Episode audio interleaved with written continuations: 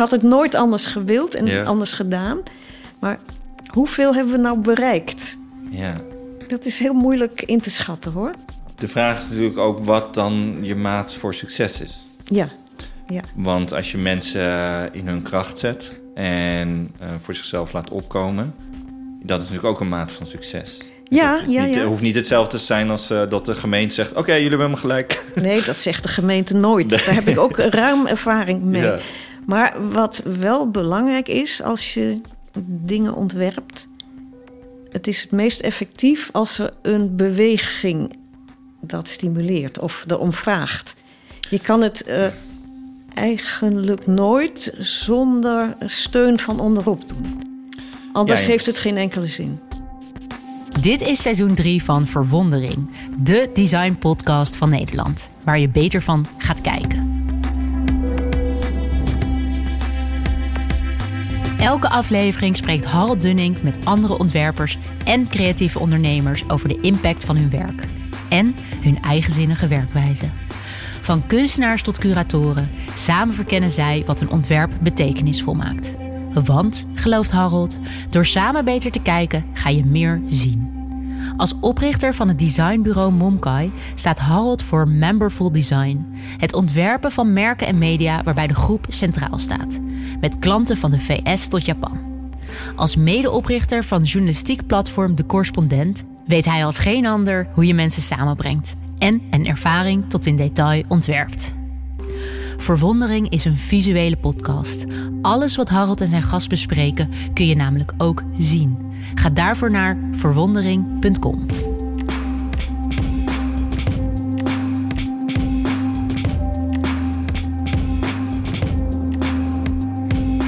Woningnood. Geen huis, geen kans, zo lijkt het.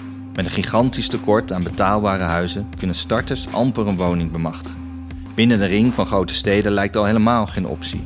Panden worden gekocht door speculanten in de hoop er flink aan te verdienen.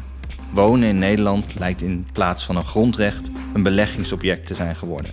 Mensen pikken het niet langer en gaan de straat op met zelfgemaakte spandoeken.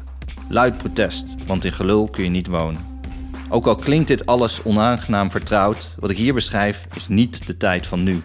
Want ook al is er op dit moment een tekort van zo'n 331.000 woningen, staan honderdduizenden mensen jarenlang op wachtlijsten, schieten huizenprijzen als een raket omhoog en is het aantal daklozen in 10 jaar verdubbeld, we hebben dit eerder meegemaakt. Terug naar het jaar 1981. In mijn geboortejaar ging een groep idealistische ontwerpers onder de naam Wildplakken de straat op en hielpen zij vele protestbewegingen hun gevoelens van onrecht te verbeelden, te verwoorden en te verspreiden. Middels iconische posters en krachtige leuzen. Mijn gast van vandaag is dan ook niemand minder dan Lies Ros. Samen met Rob Schreuder en Frank Bekers, de oprichters van het invloedrijke collectief Wildplakken. De Lady Pirate, zoals een dame haar ooit liefkozend noemde, maakte al op de Gerrit Rietveld Academie in de jaren 70 affiches voor de studenten- en protestbewegingen. Lies groeide op in Hengelo, ging op haar 17 op kamers en wilde edelsmid worden. Maar de studie in Schoonhoven bleek een hopeloos brave bedoeling, waar je vooral leerde hoe je sieraden voor rijke mensen kon maken. Toen ze op een dag in het stedelijk drukwerk van grafische ontwerpers als Anton Beke en Swip Stolk zag, wist ze wat ze wilde. Dingen voor gewone mensen maken, die bijdragen aan een betere wereld.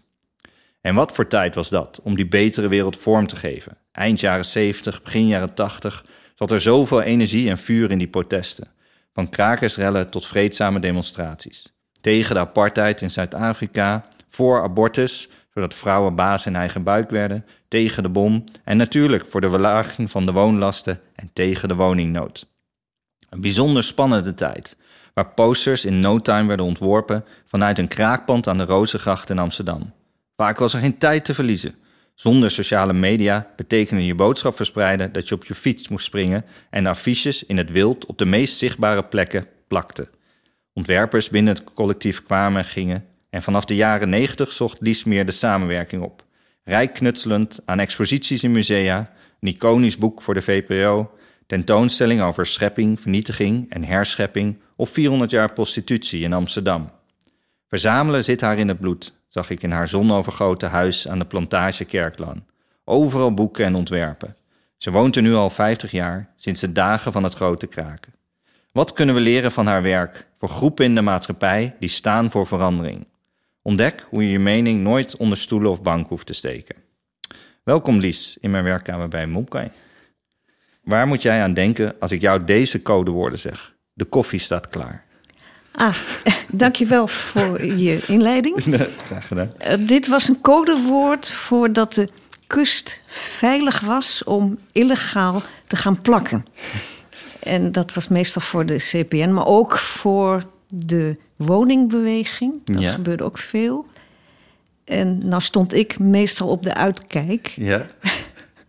Want die emmers met stijfsel waren wel vrij zwaar. En de stijfsel, dat was eigenlijk de lijm. Jullie- De lijm, ja. Jullie gingen checken Ja, van, is de lijm beschikbaar om een poster te mogen plakken? Ja, hoe heet dat? Be- behangplakmeel met waterglas. Oké. Ja, Dat dat, was, was, het eh, recept. En, ehm, eh, en was het dan s'nachts of hoe ging, hoe ging Het dat? was meestal s'avonds laat. Oké. Ja. En als de politie kwam, dan, nou ja, je kreeg in die tijd niet vaak een boete. Alleen je affiches werden in beslag genomen en je plakmaterialen. Dus het was nog wel een relaxte tijd. Ja, ja, niet meteen de boete erbovenop. Nee. En dat jullie in codewoorden moesten praten omdat het werd afgeluisterd, of niet? Ja, dat was denk ik ook. We plakten ook voor de CPN, de Communistische Partij in Nederland. Die Ja. bestaat al lang niet meer. Eh, en die hadden nogal last van paranoia. en, dus die dachten dat ze continu werden afgeluisterd. Ja. En dat was misschien ook wel zo, dat weet ik helemaal niet. Eh, dus die gebruikten niet jullie gaan plakken, maar alle plakmaterialen staan klaar. Ja. Dus daarom wisten wij, als we dat hoorden, dat we aan de gang konden. Want de plek die je beschrijft, is dat de plek waar jullie ook echt eh, de, de affiches ontwierpen? Ja, dat was eh Roosgracht en daar woonde Rob ook. Die Rob had. Een, ja, die had een vrij grote kamer en daar eh, werkten we ook. En de Rozengracht, dat is in Amsterdam. En dit Ja. was het, hoe heet het? Het, Het, Bols- Bols, het Bolshuis. Oh ja, het Bols. Want er- vroeger was de Bolsfabriek daar gevestigd. Oh, van de drank. Ja, van de Jenever. En werken was echt nog, ja, dat is, dit is natuurlijk allemaal voor de computer. Eh, ja, hoe- ja, hoe- ja. hoe zag- knippen en plakken. Maar dan letterlijk knippen en plakken. En leuzen die op al die affiches moesten. Affiches worden ook helemaal niet meer gemaakt. Althans niet in de eh, reguliere actiebeweging. Dat is helemaal uit de tijd. Maar toen eh, gebruikten we nog van die eh, afschuwelijke afwrijfletters. Ja. En we hadden zelf eh, felle letters laten drukken bij een bevriende drukkerij. Die we uitsneden en plakken, plakten. En daar maakten we dan leuzen van. En hoe kon je dan oplagen breien? Hoe werkte ze? Nou, dat ging naar de drukkerij. En dus die je- maakten er fotografische opnames van. Oh, die fotografeerde eigenlijk Ja, soort met van... een technische camera. En dan werden er eh, platen gemaakt. Ja, En die werden om drukrollen gespannen. En dat was het drukproces. Offset. ah. Dus het was eigenlijk, eh, ja, je, je knipt en plakt eh, je boodschap het- in elkaar. Ja, en dat was het model wat de drukkerij gebruikte Ja. om het te kunnen drukken. En ehm, wat, wat, wat en jullie, jullie collectief heette Wildplakken. Ja, Ehm eh, dat, is op, dat hebben jullie op een gegeven moment gekozen, de naam. ja Hoe- hoe pas is dat, in is dat gegaan? 1981. Nou ja, het was onderdeel van de Amsterdam-Rotterdam pesterijen, net Ja. zoals Ajax en Feyenoord. En in eh, Rotterdam had je ook een collectief, dat Ja. heette Hard Werken. En eh, denk dat die als collectief misschien iets eerder bestonden dan wij.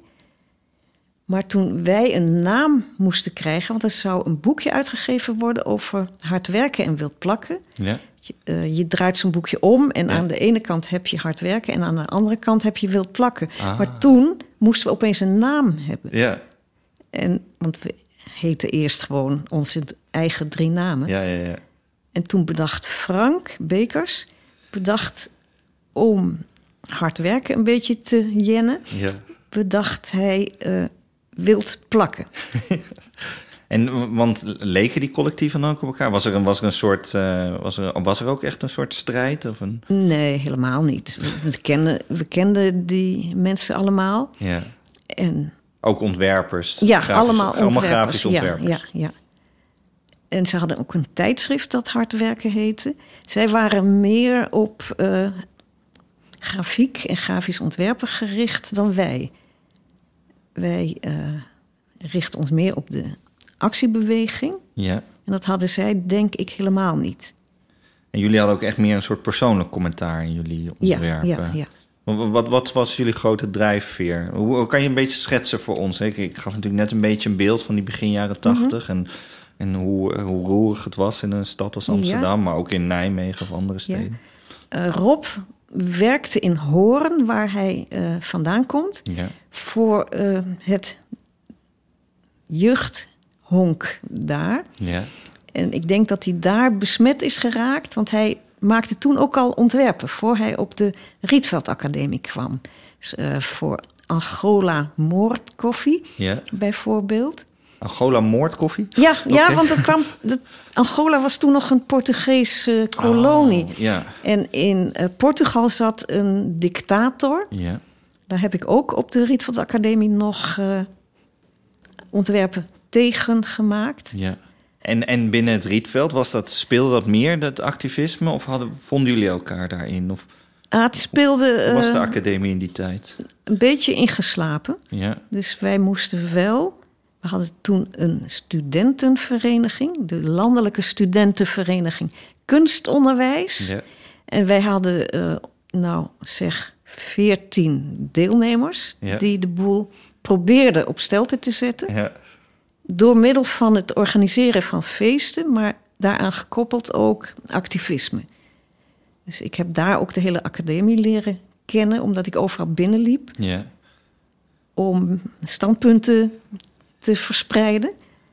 Maar van de academie was eigenlijk bekend dat iedereen op zijn eigen eiland verbleef. Dus als je Heel textiel, autonoom, of, ja, uh... textiel studeerde, zag je Oh, al die ja. andere afdelingen niet. ja. Dat was eigenlijk een beetje vervelend. Want welke afdeling deed jij? Grafisch ontwerpen.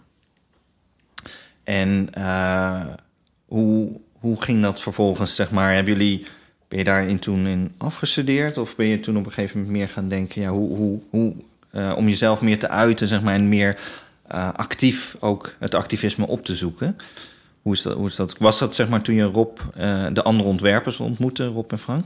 Rob en Frank zaten een jaar lager, maar we hadden al afgesproken dat we na school samen zouden gaan werken. Ja. Dus die samenwerking is min of meer op school ontstaan, want er was een oude pers, Ja. een proefpers met houten letters. Ja. Dat is heel archaïs. ja. Hoe oud was hij, denk je, toen al? Nou, misschien wel 100 jaar oud. Oh, wauw. zou, het zou best kunnen. Ja. Het is echt een uh, voor biljet. Biljetten. Het is uh, Ja. affiches die toen nog biljetten heten. En houten letters betekent Ja. dat je dus gewoon, als je een tekst wil maken, dat je die letters achter elkaar zo zet? Ja, ja, en die klemde je vast. En dat was allemaal in spiegelbeeld natuurlijk. En je legde daar papier op en dan ging je er met een rol Ja, om ja. overheen. En kon je dan één kleur of kon je, hoe, eh, kon je meerdere kleuren doen door meerdere keren te rollen? Ja, klopt. Ja. Of als je snel wilde wezen, dan maakte je een iris. Ja? En dan uh, legde je meerdere keur, kleuren op de rol. En dat, daar ging je dan mee overheen. Oh, echt handarbeid, hè? Ja, ja, ja. En we, dat was natuurlijk ook een grap. Je deed dat niet op je eentje, want dat was veel te veel werk. Ja. Dus bevriende studenten die werden altijd gevraagd om mee te helpen. Dus daar is dus ook die uh, samenwerking door ontstaan. Je moest al samenwerken, Ja, om het, klopt. anders kreeg Ja. je je werk niet eens af. Klopt, ja. En, ehm, maar was deze pers nu van jullie of die trof je aan daar? Die troffen wij aan. En die werd ook beheerd Ja. door de docent. Ja. Die, uh, nou ja, wij mochten geen diagonalen maken, want dan zouden de letters beschadigen. Maar wij waren natuurlijk ook geïnspireerd door uh, Russische kunst en vormgeving uit de jaren twintig. Ja, En daar werden heel veel uh, diagonalen gebruikt. ja. En toen werd die docent een tijd ziek. En toen werd een oudere student uh, de werkplaatsbeheerder. Ja. En van hem mochten we veel meer. en dat, dat grepen we natuurlijk met beide handen aan. Ja, want je wordt eerst dan eigenlijk door om, om technische redenen of onderhoudsredenen word je beperkt in Ja. dat je dan niet eens je, je vorm schuin zou kunnen zetten. Nee, nee. En toen kwam de docent terug en die Ja. zag wat wij gemaakt hadden. En toen schafte hij magneten aan, Ja. zodat we alles wel diagonaal konden zetten. Want toen konden we de letters individueel vastzetten. Ah. Dus dat. Dus eigenlijk steunden jullie toen ja, je het werk ja, helemaal zag. Ja, ja. Oh, dat, is wel was heel mooi. natuurlijk erg leuk. Ja, en eh, je noemde het al even, die, die kunstenaars. ehm, ehm, eh, zoals eh El Lissitzky ehm, Ja. uit, eh, uit de Russische avant-garde van de begin 20e eeuw. Een eh, vriend eh, die, die samen met zijn vriend eh, en mentor eh, Malevich... Het, ehm, ja, vanuit het cubisme en het eh, futurisme, het suprematisme ontwikkelde. Dus eigenlijk, ja, simpel gezegd, een hele abstracte kunstvorm met, ehm, ja, met grote contrasten. Ja, alleen bij Lissitzky eh, was het ook af en toe toegepast. Maar Ja, ja, Ja, precies. ja, maar. Levits is echt meer de kunstenaar. En Lissitzky zocht ook wel meer, ja, inderdaad, toegepaste vormgeving. Of een Mhm. Hoewel hij- op. ook kunstenaar was. Was het wel, volgens mij heel vaak sowieso Ja. met, met grafische ontwerpers, denk ik, toch? In de Ja. vroege jaren. Ja. En ehm, Ja, Rob was ook. Rob begon als kunstenaar ja, met van die hele kleine priegelschilderijtjes. ja. Maar dat, daar is hij later geheel van afgestapt. Nou, en hij is eh, gaan ontwerpen en later Mhm, weer ja. regisseur geworden. toch? Ja, ja, ja. En, ehm, maar wat ik me wel afvraag bij, bij Lissitzky en ook bij Malevich is, nou ja, dus in dat suprematisme staat het reine heel erg voorop. Hè? Een soort Hm. geometrische figuren, een vierkant, een cirkel en een rechthoek, vaak tegen wit. Ehm, terwijl als ik jouw eh, werk zie van, van toen en ook, ook van later, is dat eigenlijk, ja, dus veel, eh, een veel rijkere, lossere schakering. Of het is gescheurd of het is geplaatst. Mhm, Wat, ja. wat, wat sprak je zo aan in dat eh, Russische werk? Het idealisme van de ontwerpers, dat kwam in feite op de eerste plaats. Ja. En toen greep die vormentaal ons ook aan. Dat was, ja, wij vonden dat geweldig. Ja. Prachtig. Ja, dit is nog steeds En- prachtig. Ja. En wij hadden natuurlijk ook het verlangen naar eh, een soort achtergrond die we zelf niet hadden. Ja. Want,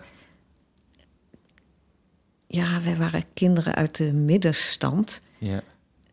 En dat werk van Lissitzky, dat dachten we althans, Ja. was voor de arbeiders. Ja, ja, ja. En de CPN bestond toen ook uit arbeiders. Ja, En die wilden wij graag bereiken, maar door middel van die vreemde vormentaal. ja. En wij hoopten dat dat zou kunnen. Maar ik weet niet of dat ook echt gebeurd is. Omdat die, die vormentaal, die hoort eigenlijk al bij een communicatie richting meer arbeiders. Of het dat het meer ook Juist zou niet. aantrekken. Juist niet, maar dat dachten wij. Dat gezamenlijke idealen Ja. die vormentaal zou kunnen omhelzen. Ah, zo, ja. ja. Maar dat viel anders uit, jullie... Ik heb het idee. Ja, het is nooit zo uitgesproken. Ja, wij maakten ook gigantische decors voor eh, bijeenkomsten. ja, Allemaal met eh, stijgerpijpen. En dan Ja. werden we ook door eh, mensen uit de CPN geholpen. Ja. En dat gaf natuurlijk wel een soort gezamenlijkheid. ja, En die decors, dat was ook eh, ja, de stijl of ja, ja, ja. futurisme. Dus dat, nou, geen futurisme, maar constructivisme. Ja. Ja, want ik kan me voorstellen, hè, als je nu denkt dat... dat ehm, en zeker voor latere generaties is communisme natuurlijk heel erg ehm, belast geraakt eigenlijk met Ja. massamoorden en, en Ja, eh, ja. uitbuiting. Terwijl eigenlijk dat vaak helemaal niks met eh, communisme te maken had, maar meer met een eh, totalitaire regimes die, zo'n kreet zich laten aanhangen. Maar waardoor, ja, dat, terwijl als je erover nadenkt, hè, mensen sociaal samen iets oppakken, iets eerlijk verdelen in plaats van alles voor jezelf, eigenlijk een heel mooi streven is. Ja, En- zeker. Maar dat is wel eh, de intentie van het communisme. Ja. Maar dat was niet de praktijk. En ja. dat zagen we natuurlijk door onze naïviteit niet zo goed. Destijds. destijds. Ja, wanneer, wanneer kantelde dat voor jou? Eh, nou, midden jaren tachtig ongeveer. Dat had te maken met de bouw van de Stopera. Ja, Want daar... in Amsterdam? Ja, ja, oh ja. Ja, de de... eh, ja, ja, ja. wat het, eh, gigantisch. Oh, dat is eh, Stadhuis ja, Opera. de, ja, precies. Ja. De stadhuis en de opera zijn aan elkaar. En zit eigenlijk midden in Amsterdam. Ja, typisch Amsterdamse humor, Ja, maar heel efficiënt. ja. Maar die communistische partij was daar heel erg voor, want het zou werkgelegenheid bieden. ja. En ja, wij waren eigenlijk tegen, want het zou een gigantisch en verschrikkelijk lelijk gebouw worden. ja. Dus het zou ook het Klopt ook wel, toch? Ja, nog steeds. Ja, verschrikkelijk. Ja. En het zou het stadshart verpesten. Ja, nou was daar al veel verpest Ja. gedurende de Tweede Wereldoorlog. Maar ja, het laatste restje werd, werd nog eh kaalgeslagen. Ja. Dus wij waren eigenlijk tegen. En toen dat gebeurde, dacht ik, nou ja, wat heb ik hier nog te zoeken? Bij de, Bij de CPN, CPN. ja. Want de CPN, eh, voor de goede orde, was ook een opdrachtgever voor jullie. Jullie werkten ook. Ja, ja eh, wel gratis en voor niks Oh, natuurlijk. dat wel. Ja, oké. ja. Oké. Of Ja. was dat natuurlijk? Is dat, was dat normaal? Nou, voor ons geval wel. Maar ik weet niet of anderen. Ik denk dat iedereen gratis Ja. daarvoor werkte. Ja, je hebt natuurlijk ook bewegingen waar je voor werkte... die juist op een gegeven moment hun, hun, hun nut hebben bereikt. Zoals de anti-apartheidsbeweging. Ja, die heeft zichzelf opgeheven. Ja. En eh, het laatste affiche is ook door ons gemaakt. Voor een, voor een feest in Paradiso? Ja. ja. Ja. En, maar het lijkt me ook iets heel moois, toch? Dat, eh, dat een beweging, Ja, dat, dat, eh, het lijkt me eigenlijk het mooiste als de beweging op een gegeven moment zichzelf, eh, nou, dat het, dat het doel bereikt is. Ja, dat klopt. Ja, in Zuid-Afrika is het nog niet veel beter. Nee, Wel, wel beter natuurlijk. maar, Maar, de rijkdom is niet verdeeld. Nee, nee. De- dus dan, dan ja, ik- maar ja, daar doe je met een affiche niks meer aan, ben ik bang. nee, nee, dat Want klopt. het medium is een beetje achterhaald. Maar was het, was het in die tijd, had je toen heel erg het gevoel van... ja, ik kan nu wel echt heel erg eh, ja, een rol spelen in maatschappelijke verandering? Zeg maar in die tijd dat je... Dat je ik kan me voorstellen dat... eh, eh, en dat is natuurlijk vaak als je heel jong bent... dat je denkt dat je daar heel erg meteen de wereld mee kan veranderen. Jazeker, daar Ja. deden we het ook voor. Ja. Ja. Ehm, ehm, maar je zegt nu het is achterhaald met, met social media of met andere vormen van, van, van communicatie. Ehm, en jullie noemden het heel bewust, eh, wil plakken, een, een, een collectief. Ehm ja, en met kaas. waarom een K? Omdat het dan Met- Hollandser is? Of? Nee, dat is de spelling van die tijd. Oh ja. Dus nu Ja. zou je collectief met C's Ja. schrijven. Ja, als ik zeg met kaas, dan snapt niemand dat. Nee, nee. Dat doe je op je boterham. Maar Ja. Nee, met een K schrijven, ja zeker. Ja. Ehm, nee, dat viel mij ook op. Eh, er is ook een boek over wild plakken. En ik zal deze verwijzingen trouwens ook in de, in de gallery Mhm, zetten ja. op eh, verwondering.com. Ehm, waarbij icoon wordt ook met een K nog geschreven en zo. Dus dat ja, nog heel, ja. heel klassiek. Maar was het ook echt, eh, het individu is ondergeschikt aan de, aan de groep, aan het geheel? eh, ja, dat is eigenlijk tot het eind zo gebleven. Frank Bekers is in ongeveer 1988 eh, verdwenen. Of nou ja, niet verdwenen, maar die heeft zich losgemaakt van de groep. Die deed ook nooit mee aan alle, of bijna nooit mee aan alle activistische dingen. Hoe komt dat, denk je? Ja, ik denk dat hij het onzin vond. En wat, wat, wat- in welke manier onzin? Misschien dat het niet genoeg hielp, maar hij had ook een huis over, de, over het ei, dus in eh, Zaandam. Ja.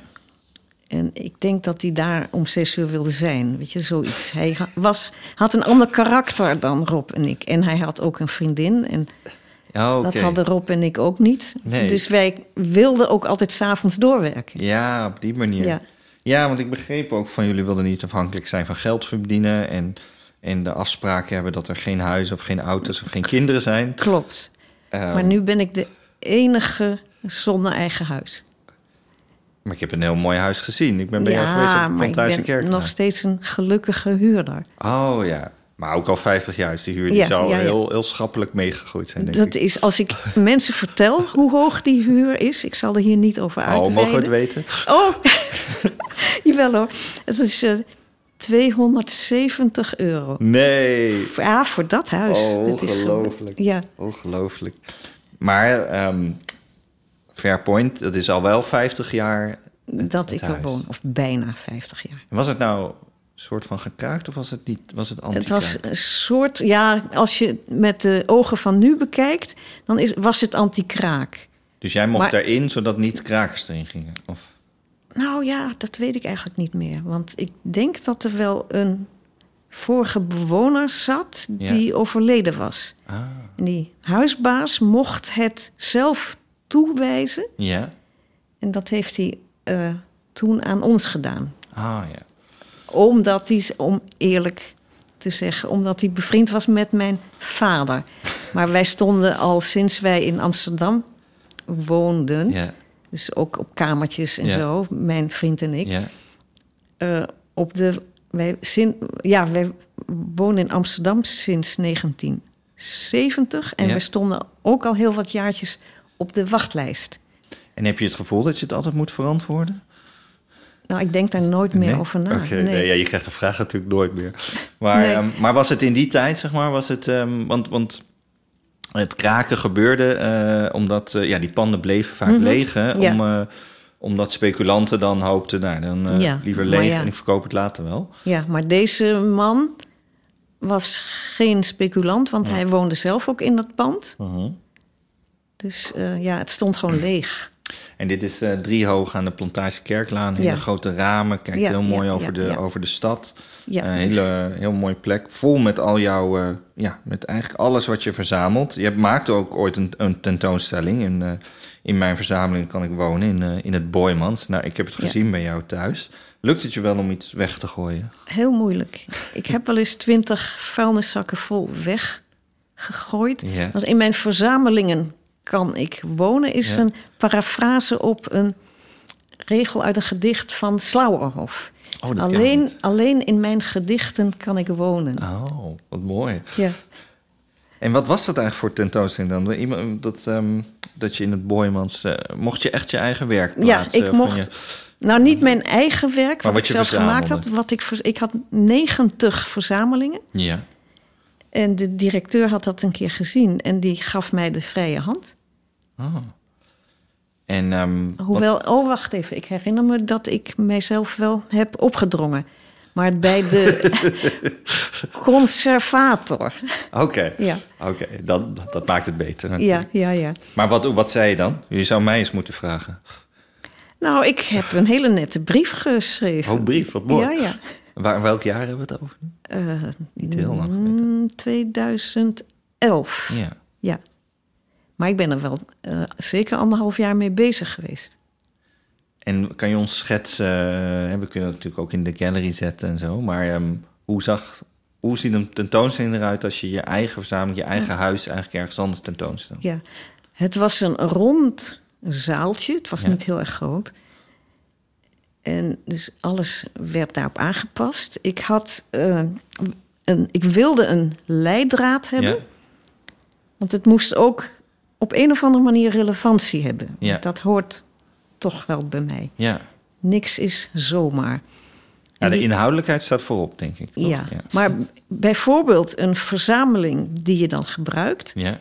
Ik verzamel onder andere eh, etiketten die in, je, in de nek van je colbertjasje worden geplaatst of in een trui. Made in. Hungaria Ja. of uiteindelijk made in Bangladesh. Ja. En de hele chique, dus van bondhandelaren, die stonden helemaal, of die waren bevestigd aan stof, helemaal bovenaan. Ja. En het eindigde met Bangladesh. En daar had ik krantenfoto's bij geplaatst van die enorme afschuwelijke ramp Oh. in 2011.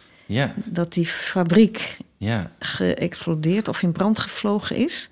Ja, klopt. Eh, Dit, Ja. eh, de, En zo maakte ik het ook relevant. ja, dit is heel mooi. De, de, Ja. de vorige gast, hè, Amber J. eh, Sloten, Hm? de, onze vorige gast in Verwondering, dat mensen nog kunnen terugluisteren op Spotify. Die is digitale mode gaan maken door diezelfde ramp. Ja, Doordat zij daar geïnspireerd raakte en Hm. dacht... ja, wat zijn we eigenlijk aan het doen met Klopt, al deze. Productie van, eh, van, van, van al deze materie. Mhm. Eh, ehm, en dat, die omloopsnelheid wordt natuurlijk alleen maar hoger. En de, de ramp die je beschrijft in Bangladesh is toen zo'n eh, fabriek ingestort. Ja, ja Ehm, afschuwelijk was dat. Ravi, Ja. Ra- Ravi Plaza of zoiets. Ehm, eh, met allemaal ja, werkers die in barre omstandigheden die kleren in nota moeten in elkaar Mhm. moeten zetten in hele lange dagen. En nou, wat blijkt in ook hele onveilige gebouwen. Ehm, eh, en laat, eh, laat staan nog over dat je echte bond ook nog. Hm. Wat staat er in een echte bontjas dan? Is dat iets Nou, ook een etiket. Maar is dat dan ook een, een verre, verre oost, een land in Nee, dat is meestal in? Europa. Oké. Ja, met een mooi plaatje van een vossenkop. Ja. ja, dat kon heel lang allemaal. Hè? Ja. Ehm, Nou, Eh. ja, dit hoort niet bij het interview, maar in de bus hier naartoe zei een vrouw tegen mij: Wat een mooie jas heeft u. Want ik heb zo'n nylon bontjasje. ja, we zagen Ja, hier ja, ja. een soort, eh, ja, wat zou je, Ja. hoe zou je het noemen? Een tijgerprint, panterprint? Eh, ja, volgens mij is het een jachtluipaard. Jachtluipaardprint. Maar het is geen echte jachtluipaard. Nee, het is nylon. maar zij zei: Ja, ik ben een bontfreak. Want ik zei: Ja, het is niet echt hoor, ik. Maar zij liet zich erop voorstaan dat, Dat ze wel echt bont... ja, eh, ja, ja. Oh, wauw, dat je die nog tegenkomt. Ja, maar goed. Ah, ja. En wat, wat zei je daarop dan? Ja, dat moet iedereen zelf weten. Ik ben tegen bont, maar ja, je gaat niet iemand in de bus uitschelden. nee, nee, nee. Maar je dacht er het zuiden van. Ja. Heb je dat nooit echt zo gedaan? Was het activisme eigenlijk altijd meer iets wat je via een medium van, van een print laat zien? Of was het ook, waren het ook discussies? Ja, dat wel, maar niet zoveel. Want ik ben. Ik kan wel fel zijn, maar dan moet je me wel heel erg uitdagen. Ja. Dan word ik kwaad. Maar als je, in wat voor situatie zou dat zijn? Nou ja, als iemand ruzie gaat maken. Ja, dat, en niet eerder hoor. Ik meng me wel vaak in discussies, maar Ja. dan denk ik. Niet doen. Weet je. Ja, nou, je hebt het waarschijnlijk het wijze gekozen in de Ja. bus. Maar je, ja, je hoort dat toch al bijna niet meer. En Nee, nee, sowieso, eh, daar ben ik altijd heel blij om. En ik denk dat eh, ja, ook, ook, ook zeker nieuwe generaties ontwerpers daar heel erg naar op zoek zijn. Van hoe je, ja. hoe je dat soort... eh, hoe- hè, hoe je wel de schoonheid van het bond kan hebben zonder dat het bond... Net zoiets als eh, dat je leverworst of salami allemaal veganistisch kan kopen. Mhm, ja. Dat dat heerlijk is en helemaal, bijna helemaal dezelfde smaak en textuur heeft. Zonder Hm. Ja. dat je, zonder dat, ja, alleen maar Je kan ook helemaal zonder. Ja. Ja, want ik kan me ook voorstellen dat een, een discussie aangaan in die, in die, eh, nou, in die tijd. hè, In die, de, eh, ik, ik was zelf een eh, baby in, eh, Hm. in 81, ze had net het levenslicht gezien. Dus ik, eh, ik ken het alleen maar uit de verhalen. En ik zie natuurlijk, eh, er zijn hele mooie, eh, die zou ik ook wel in de gallery stoppen, mooie afleveringen van andere tijden over eh, de rellen in de Vondelstraat in Mhm. Amsterdam. Of de, ehm, eh, de, de, even kijken hoe het ook weer heet, de Eh, oh ja, de uh, Pierson-rellen in eh, Nijmegen. Daar Hm, zijn we een hele ja, mooie ja. aflevering over. Ehm, waarbij, eh, ja, waarbij mensen eh, eh, ja, de straat op gingen om echt te, echt te strijden erin. Het was ook wel, denk ik wel, hardere tijd erin. Ook, Dat eh, klopt, ja. Maar Hoewel het tegenwoordig eh, zijn de discussies veel meer gepolariseerd. Moet het toch vragen, want natuurlijk wel je blik heel erg veranderd heeft. Denk ik ook, het is gewoon wat vrij letterlijk je is overkomen. Met eh, en een, eh, een, een eh, operatie die eigenlijk verkeerd is verlopen, waarbij je Hm. oog beschadigd is. En daarvoor draag je dat ooglapje. Ehm, en ik denk dat je daardoor geen diepte ziet, klopt nee, dat? dat klopt. Helemaal, ja. En hoe, hoe beïnvloedt dat dan zeg maar, je creatieve werk? Wanneer is dit gebeurd? In... Eh, nou, in 1992. Ah, ja. Ik viel op een keer van de fiets. En eh, ik werd wakker in de ambulance en ik dacht, wat zit die vent aan me? Ja, Maar dat was de ambulancebroeder. ja. En ze konden eerst niet ontdekken wat het was. En toen hebben ze, eh, hoe noem je dat, CT-scans gemaakt van mijn hoofd. ja. En achteraf waren ze allemaal zo aardig. Ja. Toen dacht ik, dit is verdacht. en op weg naar huis uh, fietsen dacht ik, oh god, ik ga dood. Maar ja, zo erg was het niet. Nee. Maar er zat wel een gezwel in mijn hoofd, een goedaardig gezwel, eh, van een kleine sinaasappelafmeting. En dat moest er wel uit, want het zou op een gegeven moment ehm, een van de slagaders in mijn hoofd dichtdrukken. Hoe oud was je toen? Eh, twee- eh, 40. Oh, ja. Ja. Ik ben in 52. Ja, ja, ja. En toen zijn ze de operatie gaan doen? Ja, en toen is die eh, chirurg is een beetje uitgeschoten. Hij heeft niet expres gedaan, Hmm. Ja. natuurlijk. Maar ja, toen eh, zag ik met dit oog, Het, eh, jouw rechteroog. Ja, eh, zag ik alsof ik continu dronken was. Dat was nog, ook nog mooi. Op een gegeven moment dacht ik, oh, maar ik ga een zwarte contactlens uitvinden. En toen klom ik weer helemaal uit het dal. Ja. Omdat ik een soort baron van Münchhausen, hè? Ja, ja. En toen belde ik de oogarts op. Toen zei ik, ja, ik heb wat bedacht op mijn oog. Ja. Ik wil een zwarte contactlens laten maken. Ja. Je wilde eigenlijk je eigen oog ontwerpen. Ja, ja, ja. En toen zei de oogarts, nou, ik zal er een voor u bestellen. dus het was al lang uitgevonden. Oh nee. en toen wilde je hem ook niet meer. Jawel, Ah. natuurlijk. Ja. En dat heb ik een paar jaar gedragen. En toen ben ik een keer vergeten dat weer aan te vragen bij eh, de verzekering. En toen vergoeden ze hem niet meer. Want wat, hoe zag dat eruit dan? Dan lijkt Nou- het alsof je hele pupil helemaal zwart is. Kijk zo. Oh ja. Ja, Oh ja. ja maar Oh, dit ja. is... Ik zie nu het oog, dus je laat heel even je oogklapje omhoog. Ja, ja. en het is inderdaad helemaal zwart. Het, Ja. Nou, ook met de iris. Ja. Maar is die dan, want hij leek nu meer naar beneden. Is, Ja. is die wel bewegelijk, dat oog? Of is die, Nou, eigenlijk niet. het zijn gewoon in Nee. rust eigenlijk? Ja. Eh, eh, Die lens die ik had was te klein. Dus Ja. ik kreeg allemaal vals licht. Ah. Dus toen eh, Oh, want het zwart is ook dat er geen licht binnenkomt. ja, dat dat ja, ja, ja. En om het eh, gezichtsvermogen af te dekken. Ja. Maar toen kreeg ik allemaal vals licht binnen. En toen kreeg ik nog een aanpassing, een bril. ja. Moest ik wel een eh, second opinion voor vragen. En die man zei, laat uw oog er toch uithalen. Oeh. Toen zei ik, nou, ik wil wel zo'n ding wat een paard heeft. Zodat je niet meer naar rechts kan ja, kijken. ja, ja. Maar ja, oeh, dat kan ook, zei die man. Ja. En later dacht ik, ik kan ze wel zelf oplossen. Ik ben ontwerper tenslotte. Dus toen heb ik dit gemaakt uit een zonnebril gezaagd. Oh, wat leuk. Dit heb je echt zelf gemaakt. Ja, ja, oh, ja. wat leuk. Dus je hebt eigenlijk je eigen ooglapje. Ja, Ja. ja. Want dit is een... Dit is een- hard. dit is hard, ja. Ja. We horen het ook echt. Ja. Ja. En, ehm, en dat is eigenlijk altijd dezelfde vorm gebleven? Het is altijd deze geweest? Ik had eerst een andere die wat groter was, Ja. maar die eh, was, werd een beetje vies, want het was ander materiaal. Toen heb Ja. ik deze gemaakt. Wat voor materiaal is dit? Dit is eh, ik, ja, van een zonnebril. Ik Ah, weet, ja, dat ja. verschilt wel, dat materiaal. Maar En die maak je, die verf je zwart? ja, Ja. Dus je hebt eigenlijk je eigen dingen in elkaar Ja, geknutseld. ja. eh. ja, want mijn grootvader was uitvinder. Ja. Als een grote man voor mij zou staan die wil vechten, Ja. zou ik zeggen: Oh, wil jij vechten met de kleindochter van de uitvinder van de neushaarbijknipper? en ik verwacht dan dat ze allemaal angstig weglopen omdat ze het niet begrijpen. Heeft hij dat uitgevonden? Ja, en heeft een eh, prototype gemaakt in een klein plastic doosje. Dat Ja. heb ik nog. Ja. Maar hij heeft in de oorlog, toen werd hij in het kamp gestopt, het eh, patent laten verlopen. En nu kan je ze bij Blokker kopen, maar gemotoriseerd. Want waarom zat hij daar? Was hij, Nou, hij was, mijn grootouders zijn geboren in Oostenrijk, in Wenen. Ja.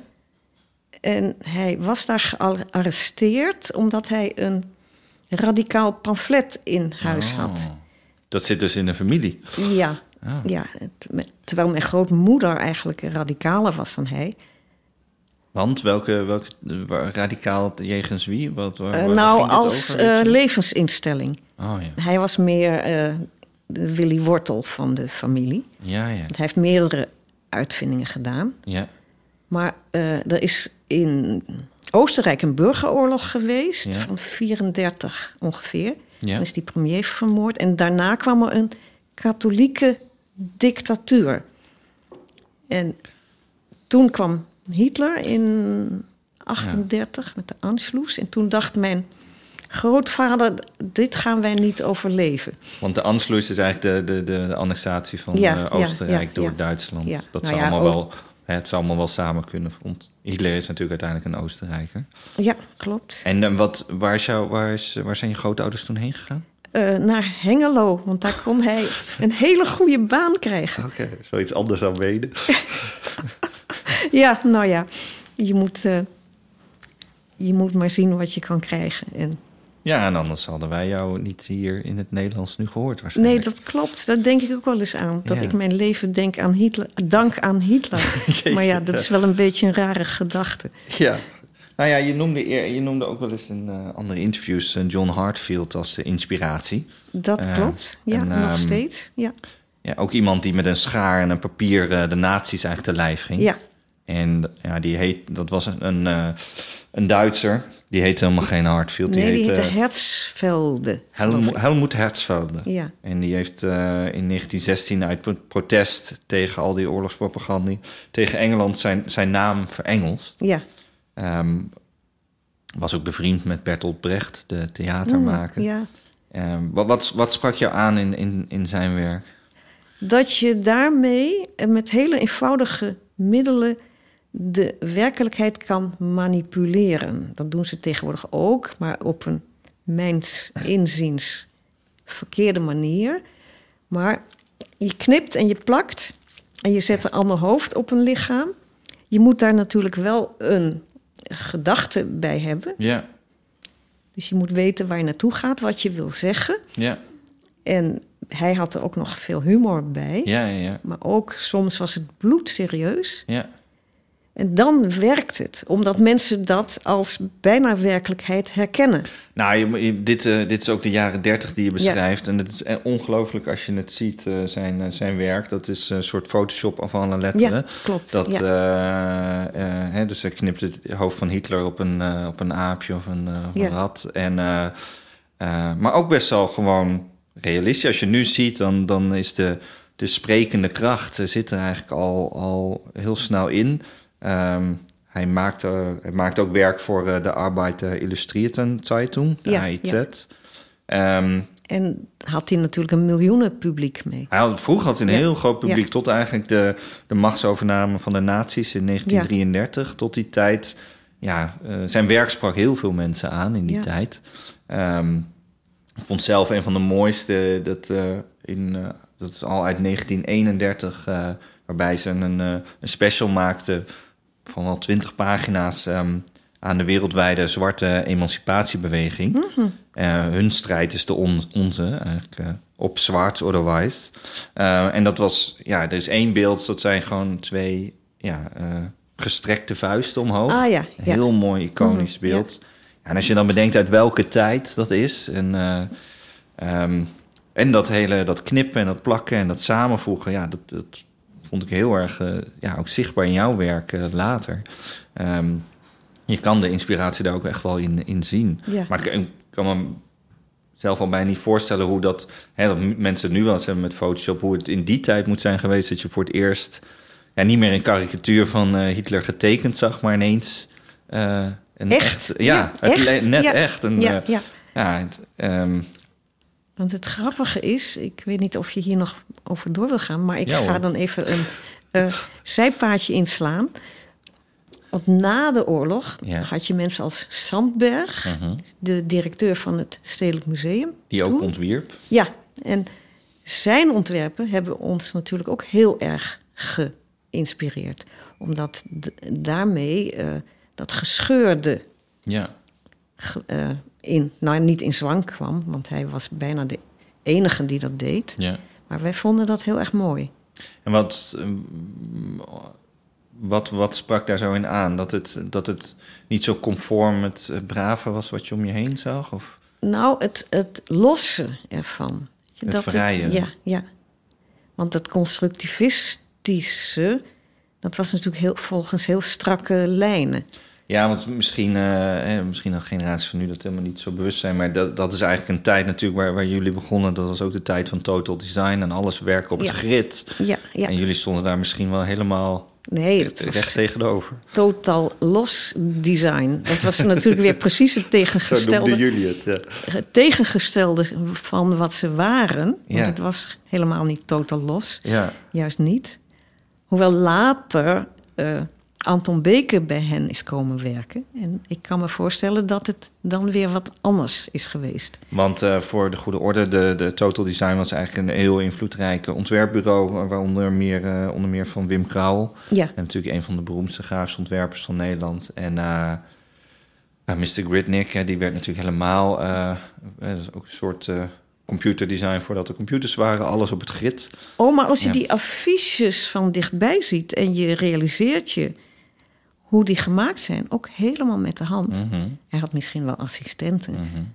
maar oh, daar heb ik wel bewo- bewondering voor. Ja, het geduld Mhm. eh, en, en, Ja. de, en de zorg en toewijding Ja, om ja. het eigenlijk zo netjes en recht te krijgen is, wel heel, heel bijzonder. En ehm, jullie hebben ook een tentoonstelling gehad bij het kantoor van Total Design als wit wildplakken. Ja, ja dat, daaraan kan je merken hoe, eh, hoe noem je dat? Hij eh, was heel grootmoedig. Ja, Ik zoek eigenlijk naar een ander woord. Hij had een vrije blik. ja, Dus hij nodigde eh, de mensen die op hem scholden, nodigde hij uit om bij hem te, in zijn bureau te exposeren. hij gaf eigenlijk een podium aan een ander perspectief. Ja, ja, en hij koppelde daar ook nog een soort discussiemiddag aan vast. Ja, want het moet je dus eigenlijk voorstellen dat, een, eh, dat eh, eh, nou, twee concurrerende ontwerpcollectieven, of dit is echt een bureau en jullie Ja, waren meer ja, een soort ja. los collectief. Ehm, maar in ieder geval twee concurrerende kijken op, op ontwerp, Mm-mm. op in dit geval grafisch ontwerp, dat de een de ander eigenlijk uitnodigt, kom maar in ons kantoor. Maar ja, het was natuurlijk, eh, hoe noem je dat, David en Goliath. Maar Ja. wij wonnen alleen niet. Tenminste, wij gingen verder onze eigen weg. Nou, een van jouw, ehm, die, eh, Rob Schreuder, je, je, je compagnon destijds in het collectief, die noemde dat echt, eh, we zitten bij de vijand. Ja, maar dat heeft met Rob's karakter te maken. Is dat ook een vorm van de identiteit zoeken, zeg ja, maar? ja, ja. Dat vind ik dus het frappant. Als je dus in die protesten duikt, net zoals, nou, apart is gelukkig bepaalde manier in ieder geval weggegaan. Uh, maar ook uh, andere protesten. Nou, ze wilden ooit in Amsterdam de Wieboudstraat helemaal verlengen. Nou, gingen Ja, mensen tegen ja, protesteren. ja. Nou, daardoor hebben we nog mooie Mhm. gebouwen aan het eind eraan.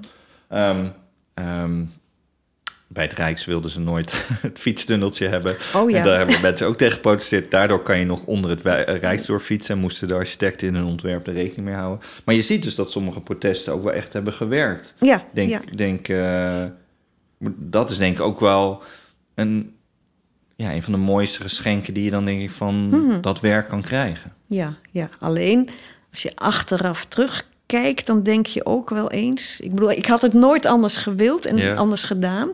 Maar hoeveel hebben we nou bereikt? Ja, Dat is heel moeilijk in te schatten hoor. Maar goed, de vraag is natuurlijk ook wat dan je maat voor succes is. ja, ja, Want als je mensen eh, in hun kracht zet en eh, voor zichzelf laat opkomen, dat is natuurlijk ook een maat van succes. Ja, het ja, niet, ja. Het hoeft niet hetzelfde te zijn als eh, dat de gemeente zegt: Oké, jullie hebben me gelijk. nee, dat zegt de gemeente nooit. Daar heb ik ook ruim ervaring mee. Ja. Maar wat wel belangrijk is als je dingen ontwerpt, het is het meest effectief als er een beweging dat stimuleert of erom vraagt. Je kan het eigenlijk nooit zonder steun van onderop doen. Anders Ja, ja. heeft het geen enkele zin. Ja, wij, wij, wij, wij proberen. eh, Ik merk dat heel erg in de ontwerpen steeds meer dat ik liever niet meer kijk naar de gebruiker, maar naar de groep.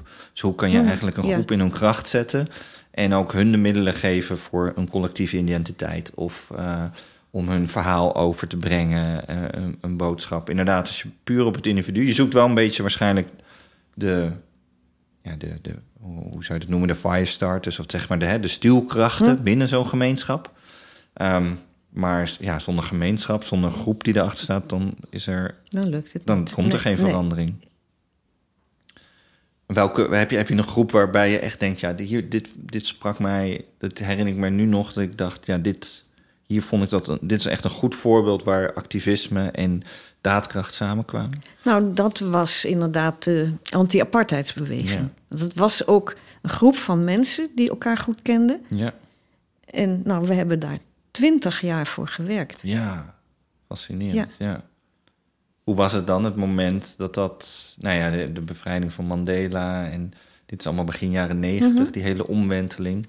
Ehm, ja, dan is het wel heel mooi om dat denk ik zo mee te kunnen maken Ja, dat was geweldig. Ja. Maar ook activisme is volgens mij een golfbeweging.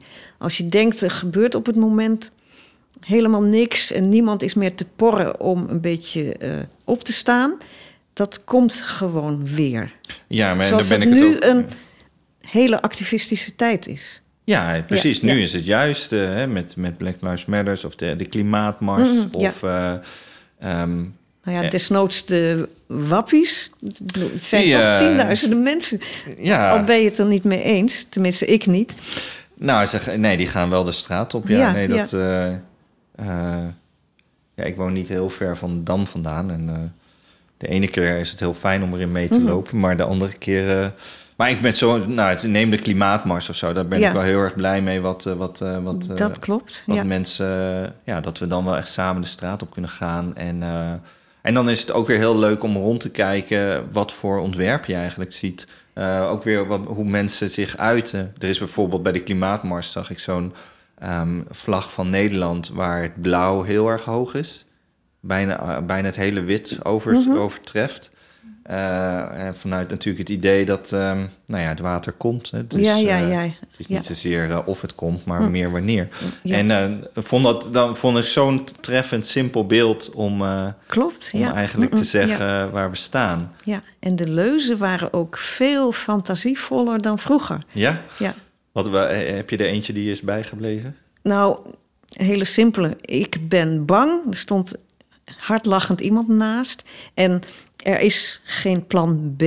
Of eh, dit is plan B. En dan zag je zo'n enorme golf. Ja, Dat soort dingen. Dus ja of er is mensen- geen ja, planet B, hè? dat zie Ja. je ook wel eens. Oh, ja, geen planeet B. Dus ja, ehm, En nog veel meer hele leuke. Maar ja. Dat zouden we eigenlijk even moeten opzoeken in de, in de gallery. Maar dat, eh, ja, ik vind dat denk ik ook eh, een van de meest effectieve vormen van eh, ook je boodschap overbrengen. Is ook als het dus niet altijd eh, te zwaar is, zeg maar. Dat er ook een mate van ja. humor of een, Ja. een lichte toets is om het überhaupt binnen te krijgen bij mensen. Dat klopt. Ja, dat is heel belangrijk. Ja.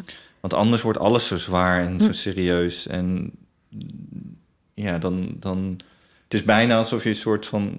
Ja, oh, ja een soort van eh, verzachting erin moet hebben om mensen anders te kunnen laten kijken daarin. Ja. Zocht je daar in je werk ook naar, naar, de, naar de humor? Zeker, ja. Dat is, was heel belangrijk. Ja.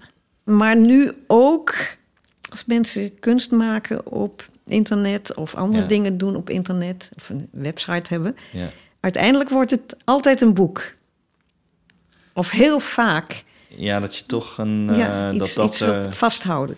Ja, en een hele duidelijk. Hè, jij, jij je woont in je verzameling, maar anderen, ja, als je het soort van voor de groep wil verzamelen en duidelijk wil maken, Mhm. dan, ook al heb je een website of zo, dat is meer een plek waar je naartoe gaat, maar een boek, nou ja, we zijn hier in mijn werkkamer, Mhm. overal liggen boeken. Dat is toch alsof ik een, hè, ik heb een boek van jou natuurlijk, Wil Mhm. plakken, en een andere, ander boekje van jou. Dat, dan heb ik toch een stukje van jou in mijn wereld gekregen ja, ja. eigenlijk. En dan. eh, en ik merkte heel veel, en wij werken natuurlijk heel veel met eh, auteurs, eh, correspondenten, dat als het een boek is en het is verzameld, dan is het echt. toch, Ja. dat, is toch, dat is er toch een, bijna als een soort piketpaaltje voor je Ja, eigen ja. ervaring. Mhm. Ja, dat zal er op den duur wel afgaan bij jongere mensen nog. Zou het niet? Nou, wij, wij zien heel veel portfolio's natuurlijk van ontwerpers. En ik zie Mhm. toch, eh, toch wel, eh, zeker bij visual designers, toch wel een voorliefde voor dat ook nog iets in papier Mhm. bestaat. En ehm, ja, dat je toch wel merkt in het digitale de, de vluchtigheid, dat alles weer, weer verdwijnt. Hetzelfde dat, eh, dat het, eh, je heel vroeger dan die posters op de straat deed. Uiteindelijk vervliegt dat allemaal. En je zoekt dan toch naar iets wat het dan bindt of zo. Mhm. En dat, eh, ja, natuurlijk, je kan het e-book kopen, maar zeker binnen ontwerp en binnen vorm, dat het dan enige verzameling. Maar ik denk dat een bepaalde mate van de boeken, zoals bijvoorbeeld... vroeger kocht ik ook tijdschriften. Ik als je iets in wilde richten in je huis... dan kocht je heel veel tijdschriften om maar heel veel beelden te krijgen. Ja, nu denk ik, ja, ik ga, ik ga niet tientallen euro's daar aan besteden. Ik kan ook naar Pinterest en dan kan ik alles vinden wat ik wil.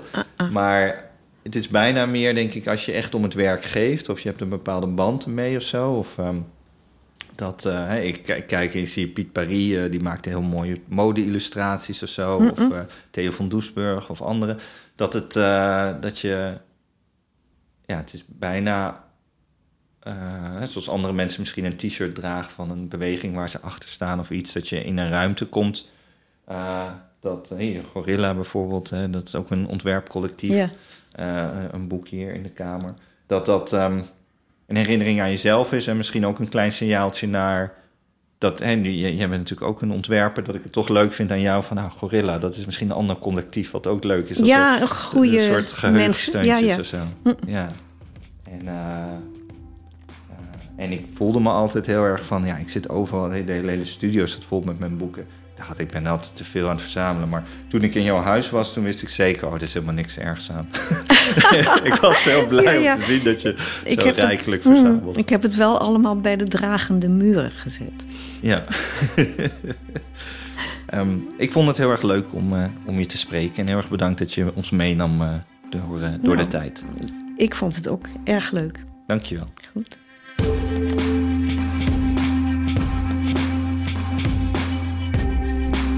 We hopen dat je genoot van deze aflevering van Verwondering, de designpodcast van Nederland. Loop je zelf rond met een designvraag die je graag eens zou stellen aan Harold en zijn gasten? Of is er iemand die we echt eens moeten uitnodigen? We horen graag van onze luisteraars. E-mail ons via podcast.verwondering.com. Wil je helpen om nog meer designliefhebbers te bereiken met verwondering? Laat dan een review achter op Apple Podcasts. Deel de show in je story op Instagram, post het op LinkedIn of stuur deze aflevering via Spotify door naar die ene collega, medestudent of goede vriend. Als echte vakliefhebbers worden wij er dan weer heel erg vrolijk van. Alvast heel veel dank van ons.